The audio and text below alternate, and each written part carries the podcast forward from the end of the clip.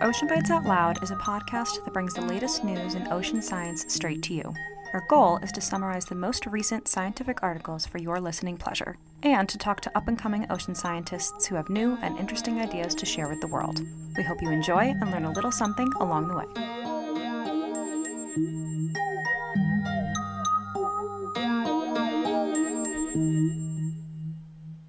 Hello, everyone. Welcome to part three of the Kelpisode. Now, today we're going to do something a little bit different. I talked to these two scientists individually because they're on the cutting edge of a lot of kelp research using some very interesting techniques. The first scientist we talked to uses really innovative techniques with microbiology and genetics in order to understand what's happening with biodiversity in kelp ecosystems. And the second actually uses artificial intelligence to give us an inside look into what's happening in these kelp forests. I hope you're ready for part three of the Kelpisode.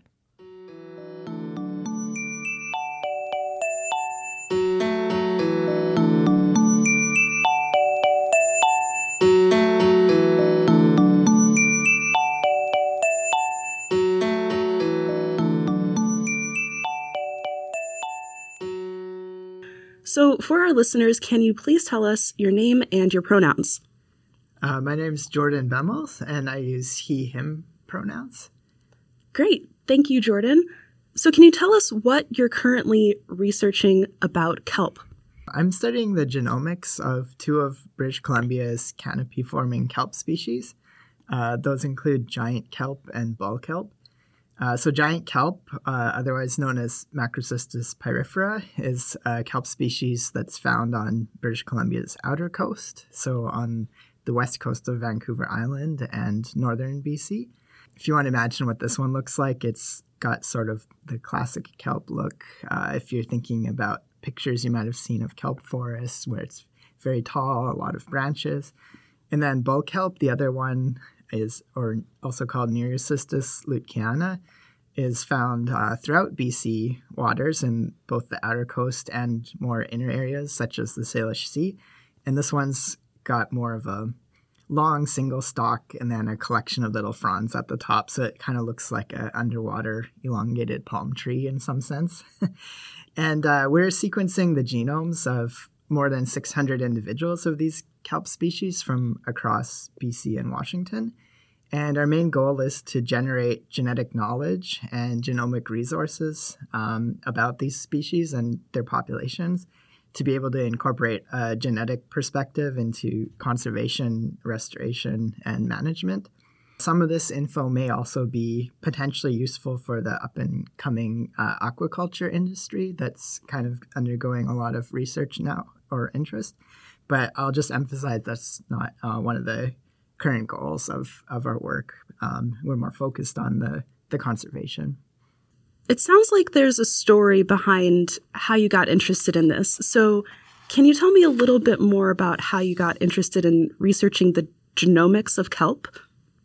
I'm relatively new to this. I only um, joined the current team uh, working on this project about a year ago. I came in with a background in conservation genetics and population genetics. For example, I had done my PhD uh, studying um, using genomics to study range shifts in uh, tree species in response to climate change, and two other postdocs where I did research on things like using genetics to predict how plants would genetically adapt to climate change and studying conservation genomics of kiwi birds from New Zealand.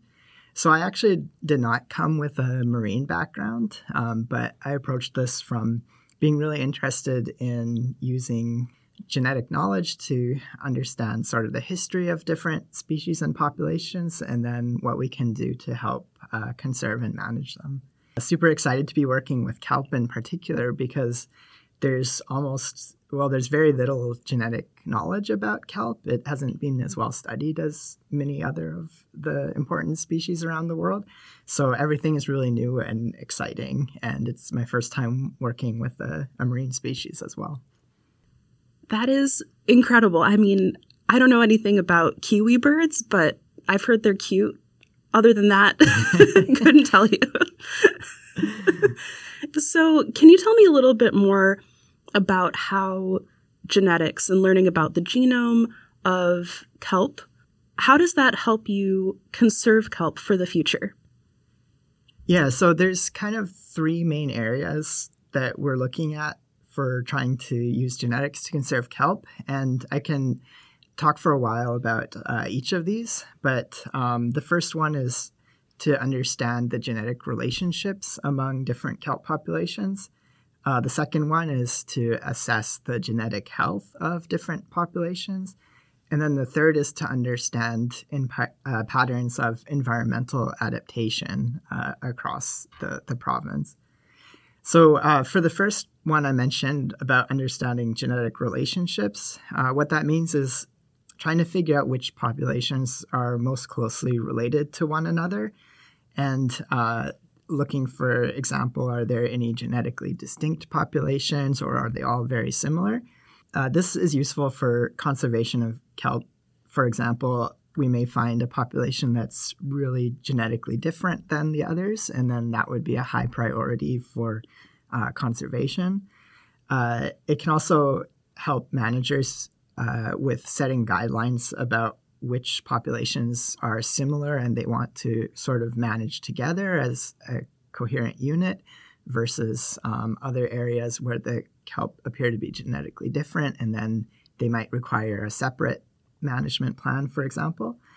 And it can also inform information about uh, translocations or the movement of kelp genetic material from one area to another, which might be a tool that um, currently is not being used so much, but is uh, there's a lot of research going into that, and it could help.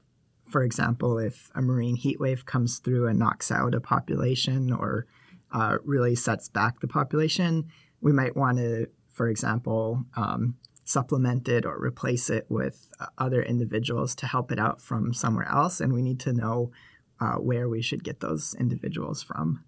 For the second uh, way that we're using genetics to help conserve kelp is assessing genetic health. This includes mostly looking at genetic diversity and inbreeding rates. Uh, and these are important parameters to monitor, especially in small populations that might become threatened in the future. Um, so, genetic diversity is just refers to how much genetic variation there is in a population. And this is important because it's sort of the toolbox that um, a population has available to use to adapt to future um, challenges that might occur. And inbreeding, or it's important because it can lead to inbreeding depression. And so, inbreeding is when individuals that are related to one another will interbreed and um, produce offspring. And their offspring might have uh, lower genetic diversity because they um, inherit similar material, genetic material from both parents and they can inherit recessive uh, variants that don't show up when the parents have just one of those variants, but then if they get it, it from both of the parents together, it can lead to disease. So we want to monitor that as well. And then finally, the third thing I mentioned was understanding patterns of environmental adaptation.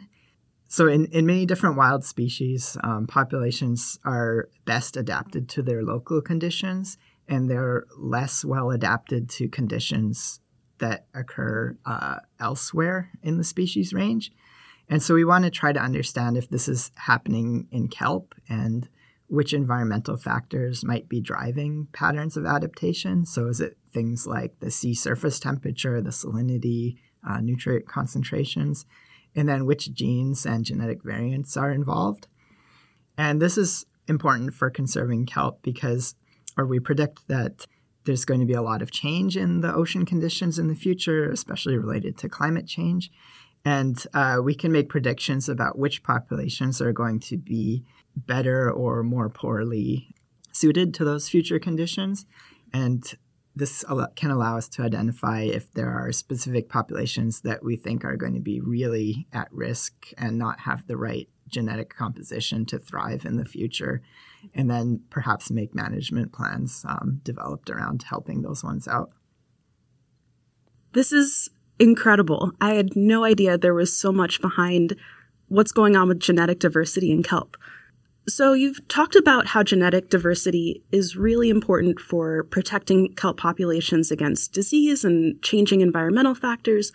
What does this look like in practice? How would you encourage genetic diversity within kelp populations that might be vulnerable? Well, there's actually perhaps two different uh, lines of thinking on that. Um, so, if we're thinking about wanting to protect genetic diversity, just of what is already existing there within the population. One thing is to make sure that the populations remain large and robust. Uh, and the reason for this is uh, there's a lot of genetics theories and empirical evidence that shows that small populations tend to lose genetic diversity by a process called genetic drift, um, just at random. Um, and so when we keep the populations larger, the effects of this um, tend to be, be smaller. So genetic drift refers to um, sort of changes in the uh, frequencies of different genetic variants in a population over time due to random chance, or sometimes called the sampling effect. So it's kind of similar if you imagine you had um, a gumball machine full of different pieces of candy of different colors, and then you um, only some of those individuals or pieces of candy you're going to pull out um, and pretend that they're going to reproduce and create the next uh, generation.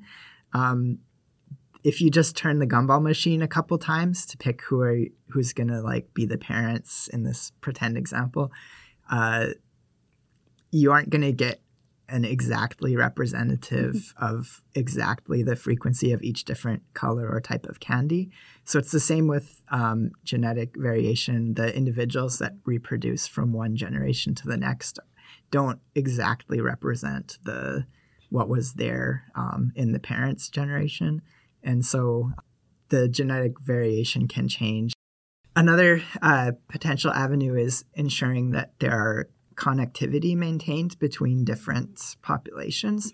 So if you have two populations that have historically been um, in contact with one another and they can exchange genetic variation between them.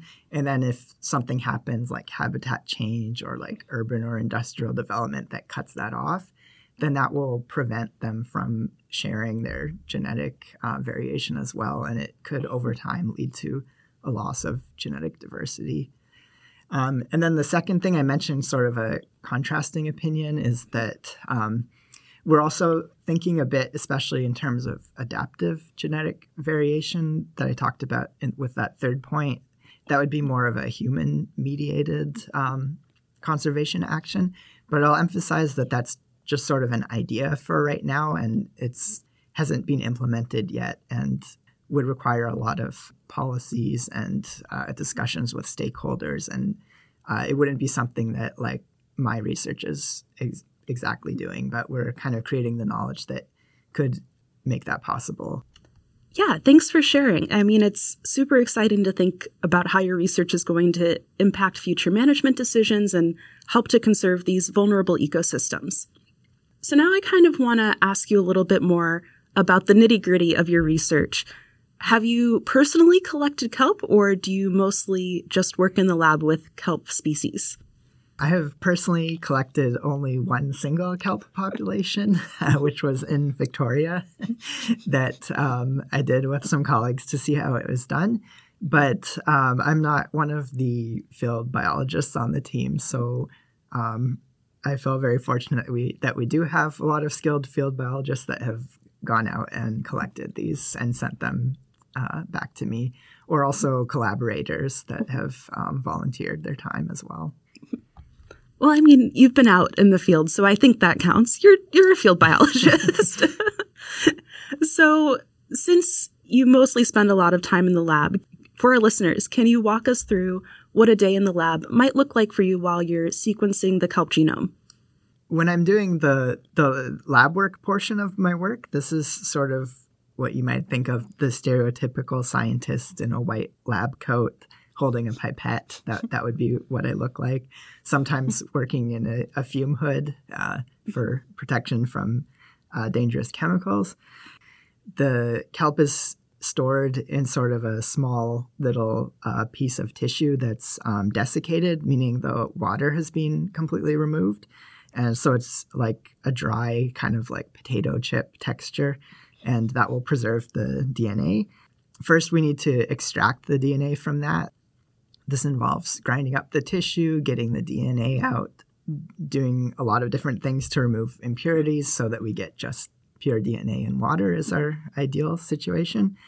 And then after that, we'll um, uh, we can use um, uh, commercially available kits to what's called library preparation, and this means getting the DNA ready to be sequenced. So we uh, cut it up into small little bits so that it's a manageable size. Uh, we attach little tiny barcodes um, to keep track of which sample is which. And then we combine um, all of those together from different individuals and ship them off to a sequencing company that will sequence the DNA sequences uh, for us and, and send us back those data. Yeah, that is really cool. I mean, all this stuff happening behind the scenes is just like mind blowing to me, and all the work that goes into sequencing the genome sounds like there's a lot going on. so, I'm also curious have you have you found anything other than kelp DNA when you've been sequencing the kelp DNA? um, I would uh, predict that there's almost undoubtedly some other organisms' DNA in there in small amounts. So many different organisms might grow on the surface of kelp. Um, we try to avoid that if possible. We don't want to use tissue that looks like there's something else on it. But I haven't actually checked that. Um, what we typically get would is kind of sorting things into kelp or not kelp. Yeah, I was just curious because, you know, if there's something like a fungal infection or some type of other viral infection, I don't know. Yeah. Yeah, those would probably definitely be there. Uh, someone might find find that that useful in the future. So, we've talked about your lab work that you do, you know, looking like a stereotypical scientist in the lab. What happens after that? You mentioned shipping off your sequences. What happens once you get those sequences back? Yeah, so after we get the sequences back, then that sort of begins the second main um, activity that I do in the lab, which is bioinformatics. And this refers to using computer programs and writing computer code to actually analyze the data. And the reason this is um, important is because we get a huge amount of data when we sequence these kelp individuals. Um, so each individual kelp uh, genome has about 600 million base pairs. Um, so base pairs are like sometimes you might see it represented in as a DNA molecule as like an A, T, C, or a G if you're familiar with DNA. But there's 600 million different ones in each individual kelp. We sequence each kelp 15 times over to make sure we aren't making mistakes. Um, and so we get billions of data points per individual. Um, and so to analyze that, we typically do our work by remotely logging into a supercomputer that has far more computational power than the typical laptop. Uh, analyses that might take years to complete on my laptop, um, we can do in just a week or so on a the supercomputer. The, the goal here is to, I mentioned before that we cut the DNA into manageable sized pieces. So, major goal is to put the pieces back together and figure out where they are uh, along each individual's genome. And then once we do that, we can start looking for the things I mentioned previously, like the genetic diversity and similarities and differences between different populations. Whoa. So, after just doing some quick math in my head, does that amount to like 90 billion base pairs that you have to go through, or even more? like, what? uh, yeah, I, I, haven't quite done the math, but that sounds about right. and we, ha- we are planning to sequence like six to 700 individuals as well. So it's a massive amount of data. Yeah. Wow. Yeah, I can't even do the math in my head on that one. so, can you tell me a little bit more about this supercomputer that you have? so basically, like like I mentioned, uh, like the kelp genome is like 600 million base pairs long, but when we do the sequencing, we cut it into pieces about like between one to 300 base pairs long. So they're very small. So it's kind of like doing a gigantic puzzle where you have like so many tiny little pieces and you have what's called a reference genome. So um, somebody will have figured out what like one good example of the genome looks like. And then you have to sort of map your little puzzle pieces back to assemble um, a new genome for the individual that you just sequenced. It sounds like the computing power is absolutely massive on that. But luckily, you have access to it. And so then that's what informs your research, right? Uh, yes, yeah, mostly um, doing all those n- number crunching and analyses is is the end. Um, what we get out. There's not a whole lot of uh, tangible things that you can really see from it, so it's all um, kind of behind the scenes. Yeah, but still, hey, somebody has to run the computer. So, I mean, it's pretty incredible to me. What is something that you have found exciting within your research so far? We're still at the very preliminary stages of analyzing our data, so we haven't reached a ton of conclusions yet, but we are starting to see um, just from the little bit we've gotten of data we have so far some differences around Vancouver Island. So it looks like the populations really are genetically differentiated and they're not just um, all identical. We also do see so far major differences in genetic diversity among different populations some populations that are more isolated than others. And so far, one pattern that seems to be emerging is that um, small populations that are sort of way up in the deep fjords tend to have lower genetic diversity and be more different than other populations. And this sort of makes sense because we think that they would have a lot less connectivity than the populations that are out more on the main part of the coast and have a lot more connections with others. Very cool. I mean, I personally haven't thought about all the different populations that are that we would find here in BC, but when you say that, you know, the ones that are in the fjords, could they be the key to maybe preserving a lot of the genetic diversity that we would like to see in the future? It's also likely that the climates are a bit different um, up in those more like fjord or inlet areas, the water is probably a lot uh, warmer than out in the more exposed areas. Um, so it, it could be possible that some of the differentiation does potentially relate to adaptations that might help help adapt to warming conditions. Um, we don't have any evidence uh, of that yet, but that's definitely something we want to look for. Or alternatively, they might just be very small populations that um, are actually really struggling and it's possible they're they're too small and haven't really been able to adapt very well. So we'll try to. Um, that's one thing we really want to figure out is whether um, these slightly different populations really are maybe the key to adapting to warmer conditions, or they're really just kind of not doing well and don't show much promise for long term survival. It's definitely a place to keep an eye on the research because it sounds like pretty exciting information either way. So, now, as we kind of are wrapping up, what is one of the main takeaways of your research? We've talked about genetic diversity, you know, changing climate, different populations. What is something you would like listeners to remember about kelp genetics?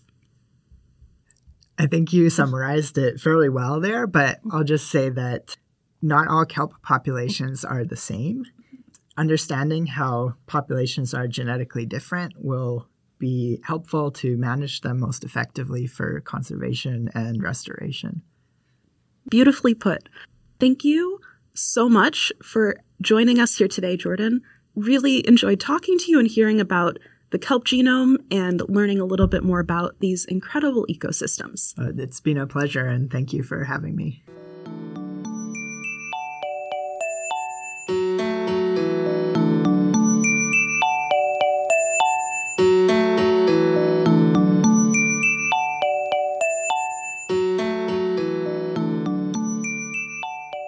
Ashley. My name's Talen. My pronouns are he, him.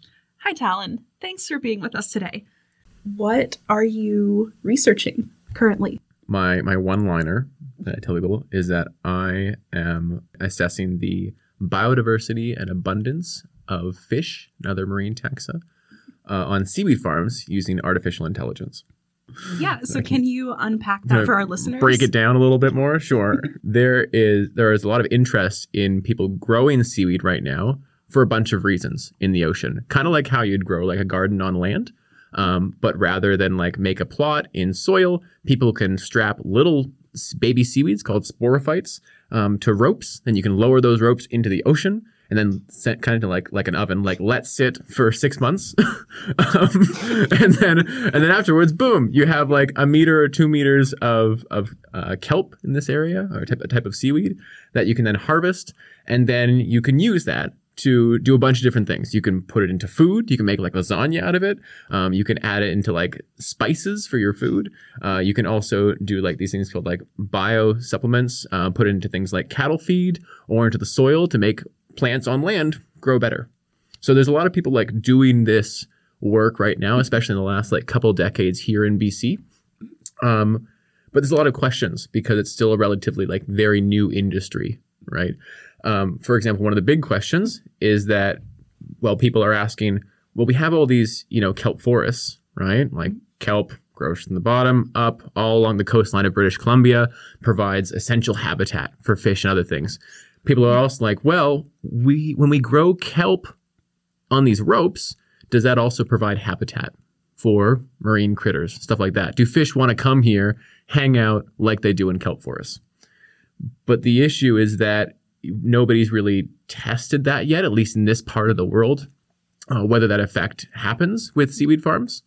Um, and so that's what we're trying to do. So essentially, one seaweed farming company called Cascadia Seaweed said, we're going to try and answer this question in essentially the biggest possible data set we can. We're going to take essentially a bunch of underwater cameras. We're going to literally put them inside our farms, attach them to these same ropes where seaweed are growing on, um, and have them record video, like five minutes of video every hour for a whole year. And we have like 12 cameras doing this, both inside of our farms and then at like areas where there's no farm, about like 500 meters away. So you can test, you know, does the presence of the farm increase the amount of like fish we see um, in that area compared to areas next to it? And so they have started to do this, but then they're like, wow, that's a lot of video. no, we nobody can possibly. Well, it would take a long, long time for somebody to possibly yeah. go through all those videos and pick out every little critter that you see. Yeah, approximately how much video? Like how many gigs? How many? I don't know terabytes okay. of data mm, mm. of video do you have? We have we ha- we started the project um, when it was only like a year data set at around five thousand hours um, just over. And now it's been expanded to a year and a half. And so I think that's the the tally. Don't quote me on this, but I believe it's around seven thousand. Um, so it's it's a lot. And so they're like, well, how are we going to do this? And then somebody was like, well, what if we trained artificial intelligence to help us identify and count all these fish because a computer can do this a lot faster than a person can. So they partnered with a computer engineering lab at the University of Victoria here. But then the next question was like, okay, when they're submitting this application to do this work, but then they're like, all right, we actually, the computer doesn't inherently know what a fish is. So we need somebody, some, some soul to teach AI what a fish is. And who is this soul? That would be me. Wow. Yeah, yeah, and and and uh, a couple other um, research assistants that have, that have since joined me in this project. So it's it's been a bit of a wild ride, Ashley. I'm not I'm not going to lie, but of course you've you've heard about this as we've gone through. Yeah, I mean you've presented multiple times. I mean I'm we're friends, so you've told me a couple of times like about how much work this entails, and obviously AI it's new, it's a hot topic. As you said, doesn't know what a fish is. So when you're going into this program, how do you tell the AI this is a fish, this is not a fish? And then how do you get the program to do that over and over and over? two two key elements I think would be would go into has gone into how that works. The first is trying to set for yourself guidelines or or definitions of what is a fish really? It gets very theoretical um, because we, we obviously know when we have like species definitions like this is a photo of a yellowtail rockfish right? And we know it's yellowtail rockfish because it has these key features fin placement stuff like that. The the issues especially in in waters here where we have very turbid water it's very murky um, we still want to tell the ai what a, a, shadow of a fish is. Even if it's not fully clear we want to still capture that. So it gets kind of like theoretical and you need to set each like definitions for yourself of what each taxonomical group is. So if it's like just a shadow of a fish, we still want that information. So the second aspect is repetition. the first part of my master's was was literally going through these videos, um, which were luckily filtered um, by our computer engineering student Declan McIntosh, um, who was able to kind of pick out certain images that he then showed to me that were that were uh, flagged by AI or a or preliminary filter as being what's called having salient motion, meaning something is moving in these images. We don't know what, but here you go. It could be a fish, could be the seaweed farm going up and down, but it's going to show that to you. So that was essentially flipping through those images and repeating and drawing these things called bounding boxes. So essentially a square around each time something in the image shows up as being an animal and then we repeat. We we let sit for for eight months. Even though you know you have all this this video, all this data, it's still like you can't just use it. Like having this AI, you know, it seems like it would take you less time. I think people are like, "Oh, AI," you know, just put it in, yeah. input it, you'll get a result and you're showing us no. There's all this stuff happening like in the background. There's all this like extra work that goes into it that i think people might be like oh ai is gonna like be the future. It's gonna fix us. And fix us? Fix, fix us. humanity. It's gonna like solve all these problems for us almost instantaneously. But there's so much so much more that goes into it. And you are going to bring us the future talent. oh, oh, oh, is that where that, that question was going? I didn't realize yep. that. That's where it's turn. um, well, it's it's my honor. I didn't realize that. Um, yeah, it, it's exactly what you said. I think that you know we we see Chat GPT or whatever now coming out, and we see that like wow, yeah, AI smart as anything can do whatever. But what we don't see is that Chat GPT was trained on essentially the breadth of the internet length of data or worth of data, right? Whereas that what we're doing this project essentially to scale, we're having to provide the internet data. That's all that our model is being trained on. So because of that, we are having to provide sufficient information to tell when a herring pops up, what's that herring look like at every single angle. Um, and so to do that as one person, I don't think I truly appreciated going into this but it is a lot. The, it, but that's why this project is happening over such a big time scale mm-hmm. because we need um, a sufficient amount of images for each type of animal that we want to eventually train the AI on because we don't have the, the internet's worth yeah. of data, right? and you want to be sure it's not like once this is done, you don't want it to be like, this is a turtle. Oh, wait, no, this is a fish. So you don't want to have those discrepancies in there. And the more that you train it, the fewer those discrepancies will be. Exactly. We want to make sure that we're confident. So we've set a threshold of like, we need to have the AI, we essentially can test, essentially comparing the AI to a human, um, annotating these same images and seeing, okay, how accurate is it? Is it over 90%, 95%? Um, and then eventually, for, only for the things that we're very confident that it's really good at, will we then eventually use it to create a data set that will tell us the biodiversity abundance of these species over the length of the project. Yeah, and then that's the result that you'll provide to your partner. And then hopefully they'll be able to scale that up. Mm-hmm. Another question for you. I don't know, at a different angle for AI. What do you think the ethical implications of this will be going forward in the future, whether it's used for biology or just in general? I think that it speaks to well what you said earlier of like AI is going to you know he said it sarcastically fix humanity. yeah. um, I think that AI and I think people who are, are in this field will will agree AI perpetuates humanity, right? Which I think is the is the key of all of this. It only is as good as the data set that you're giving it and the biases that go along with that. So whether it's me, for example, um, when I'm not necessarily as good at IDing jellyfish or whatnot, or people, you know, potentially there's implications about what information are you basing this model off of um, on the internet when we're talking about um, human related AI, right? Where it's talking about like social implications. Um, so I think really it's only as good as what you're giving it. It will do exactly what it's told.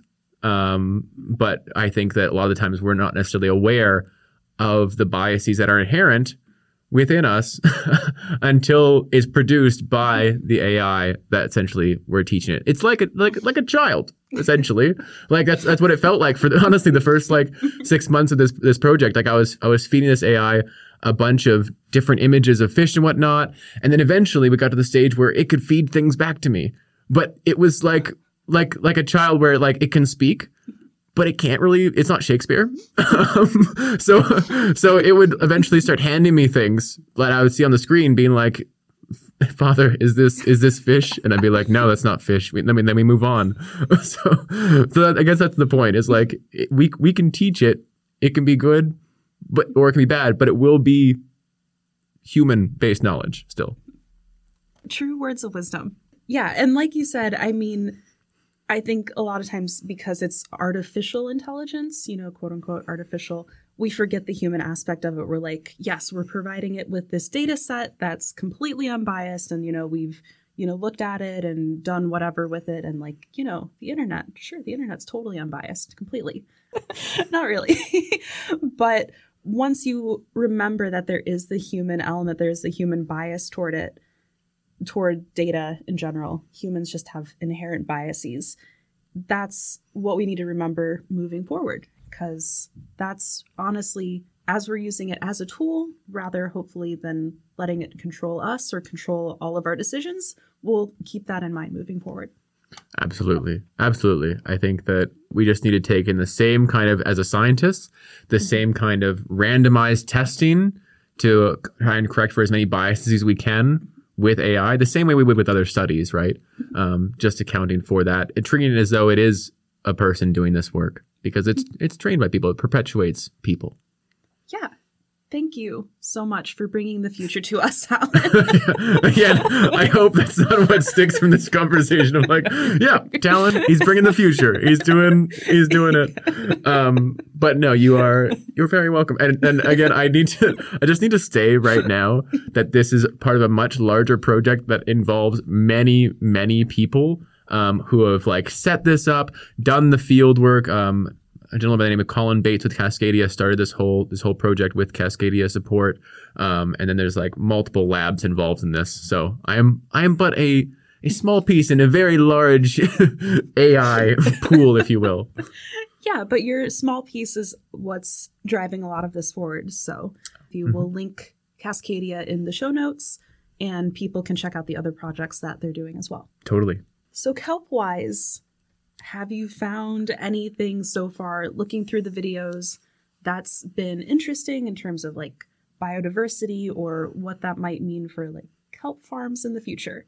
So far, I have to say, like disclaimer, our results are all preliminary right now. But in terms of like cool things that have popped up, I think it's it's safe for me to say that we've seen we've seen a lot. That's that's quite surprising. For one thing, we've seen a lot of Pacific herring, which are very crucial on, on our coastline. We know they're very important as a traditional food. We know they're very important in marine ecosystems, um, to salmon in particular, uh, important part of the food web. So we've seen a, a lot of herring. Also seen some other uh, forage fish like uh, northern anchovy um, have popped up as well. Um, we have seen the occasional rare um, more rare individual that's popped up, um, including like we see the occasional like sea lion. There was one there's one time, and I say this, and, and I don't know, it's not relevant for the project, but I love it anyways, so I mentioned it. Our cameras sometimes like turn around and face up um, in the water because they kind of flow with the water. And so one time it turned up, and I was able to identify a seagull that was flying above the camera, and so that that to me like made my made my days. When people ask me like what cool things you seen, I have to mention the seagull. Um,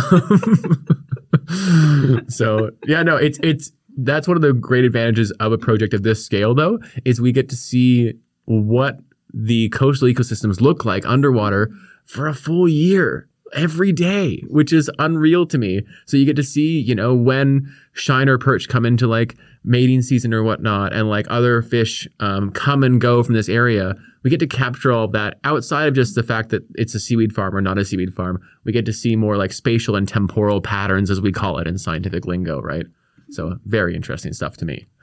Yeah, and that's so cool. I mean, honestly, you know, we just see the surface a lot of the times, but the kelp ecosystem is so unique. It provides so many ecosystem services and hosts so much biodiversity. And seeing that in real time with all your footage must be incredible. It absolutely is. It's uh it's really interesting to see just how much one little area, where as far as the camera sees, can change over the course of a year. So I I really will say like watch this space because the the data set that's eventually going to come out of this will hopefully not only be important for seaweed farms, but also just to know what's going on under the water every day for a year and a half. You know, right in the coastline, right? Because these these are places. These aren't somewhere way out in the ocean. These are right near the shoreline. We have a um, a site in in Barkly Sound up on the the west coast of Vancouver Island, and then a bit further up in uh, what's called Clayoquot Sound near Tofino. Yeah, and these places we can definitely link to a map or something, but they are important co- coastal ecosystems. We can see like interactions, behaviors happening that we wouldn't have seen otherwise. And as you said, they are very important sources of food for many locals. Absolutely. I want to know if you've how much kelp you've eaten in your lifetime. I actually am sad to say that I haven't eaten much kelp before, um, other than like sushi. However, I will say this.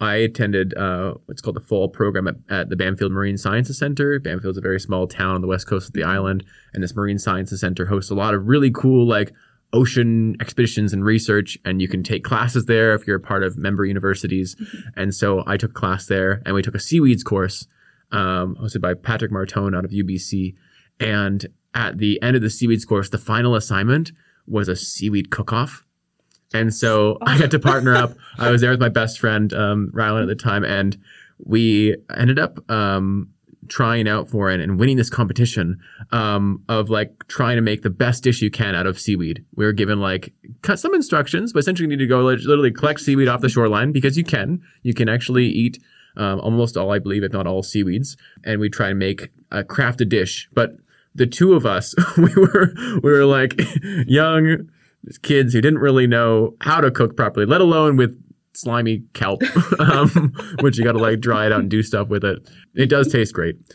But what we ended up deciding on was this: we use this plant or this uh, kelp called Macrocystis pyrifera, which is a type of uh, called giant kelp um, and we cut the blades up and we're like, hmm, maybe maybe we just experiment it. What if we just put like chocolate sauce in it and like popcorn kernels and make it into little like pods? And we ended up like burning the caramel. Um, went through two bags of popcorn somehow. um, we finally made this little product of like shaping these kelp blades into little pods. So we called them macropods. And that's what people we ended up advertising it as like, you know, you can make this while camping off the shoreline and they liked it and it tasted good. So we we won and we got a we got a seaweed cookbook. Wow. So we're sitting here. I'm sitting here with the winner of the kelp cook-off competition. the Bamfield 2017 yes. kelp cook-off competition. I don't know. yeah, I I feel like I don't know if I've, nobody everybody ever said that title, but I'm glad that yeah. it's been recognized. Yeah. Regardless, it sounds I don't want to say it sounds good because it doesn't. at least you're It sounds interesting, and I would try it at least once.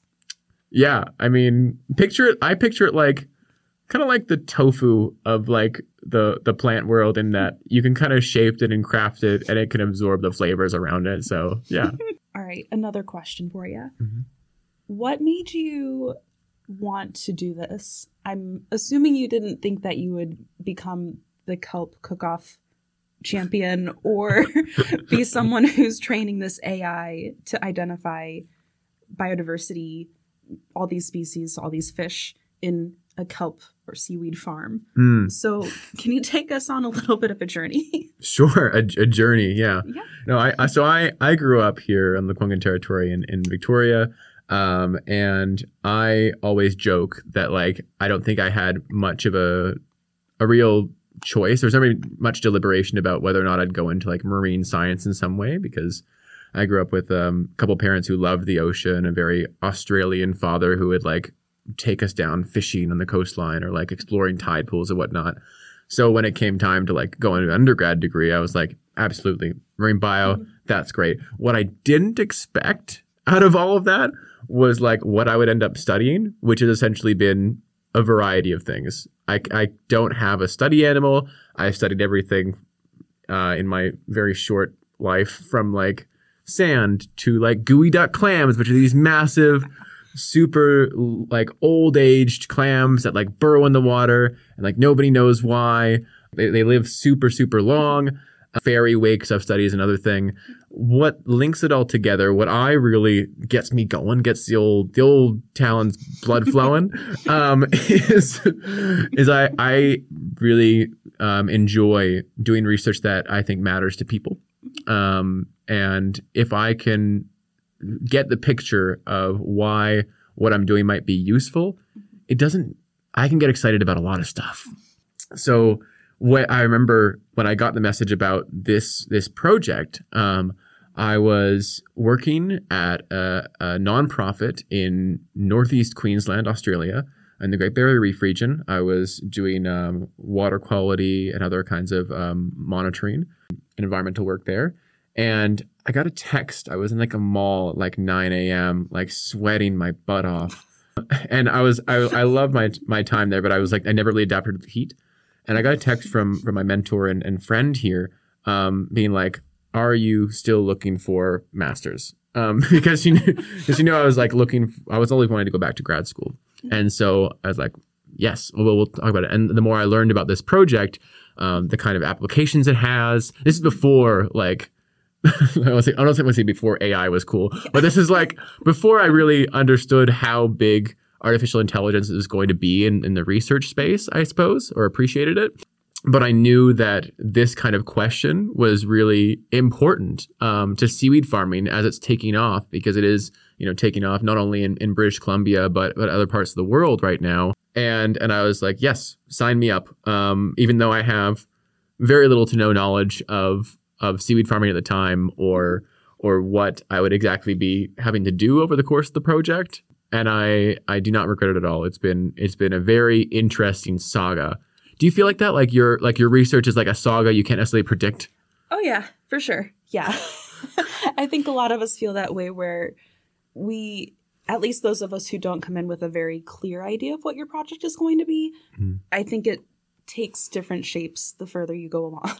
yeah, absolutely. But but like the the key part is like do you, do you like those shapes? Like what kind of I mean, sometimes I think I like the different shapes, quote unquote shapes that the research takes more than others. Like sometimes I enjoy the different tasks that are associated with each stage of research, but regardless, there's still the end goal of yes, my research is eventually going to help people and that sounds like that's kind of what you've found as well. I mean, with the AI, I know it's been it's been a lot, but at the end, you know that your research is going to end up helping people. Yeah, I think that's that's part of this is like with my research, the good part about it, even though it's sometimes a lot of a big learning curve having to adapt to a new study area each time or whatnot potentially. I love the idea. I've never had to question whether or not my research might be useful in, in really any project that I've done here. And that's kind of, I guess, one of my passions is like to be able to do that, I think is really cool. There's also a, a childlike joy, I think, that comes from this kind of unique thrill from doing something at least seemingly novel to you in the world. You know, I think that, I don't know about you, but in this world where like every trip we go on has already like been posted on like Instagram by somebody else or like um, every trek you could like look for online or something like that that you do. Like, when do we get to do things that are truly like novel, you know? And and I think that to be able to have that and repeat that with lots of cool different people and experts throughout different stages of your working career, that's that's a privilege. Yeah, honestly, I I love that perspective because I think we do get caught up in the repetition. It's like this has already been done. Maybe it's just from a slightly different angle, but I think true novelty in today's world is very rare. And it is a really big privilege that as researchers, we do get to explore these spaces that are, are novel. We do get to try out these techniques and everything that are novel while still working toward, you know, a better future for for everyone. Absolutely. If you continuously say, do you think seaweed farms will be sustainable in the future, a sustainable food source? I guess in terms of a sustainable food source, I I can't say the future of seaweed farming because honestly, like my little pocket of seaweed farms comes down to like, do they provide habitat for some living things? Like I'm not sure about the market um, or anything like that, or or the, or the growth of them. I'd be surprised if they, if at the end of this project we found that there wasn't a difference in some ways because you know when we put things into the water, things use that as habitat. You know, something does a lot of the time. Um, either if it's fish aggregating or or inverts clinging to things in the water. You know, it, it's still used. Yeah, I don't think I can speak to the rest of the industry overall, but I'm excited to see where it goes because it seems like there's a lot of people um, researching, uh, um, I guess, different facets of seaweed farming right now, and that's kind of the really cool thing that I've seen as being part of the industry. The companies here, at least, seem very focused on getting to the bottom of what exact effects, both good and bad, that these um, seaweed farms may be having on the ecosystem. And there's a lot of eyes definitely on those people doing that work. I think that there are there's a lot of investment going into the expansion of this industry right now, but with that investment comes the implication or expectation, um, which I think companies are trying to fulfill, that we test exactly what effects these spaces, seaweed farms, are having on our coastal ecosystems. So I think that in the next, you know, five, ten years, we're going to see and have a lot of these questions that you and I are talking about right now of like, oh, I wonder what's gonna ha- what what they do. I think those are going to come to light, at least with some evidence, mm-hmm. in our coastline of BC very soon.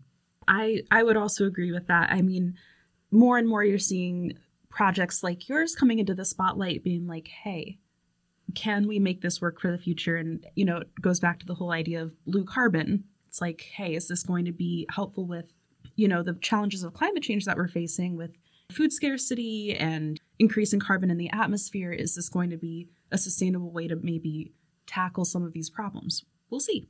Mm, absolutely. Mhm.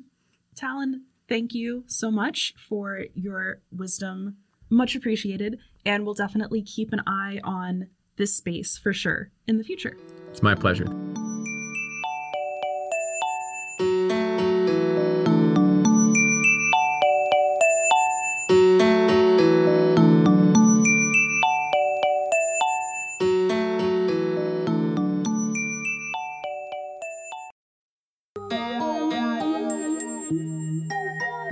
Ocean Bites Out Loud is supported by CFUV 101.9 FM at the University of Victoria and the Graduate School of Oceanography at the University of Rhode Island.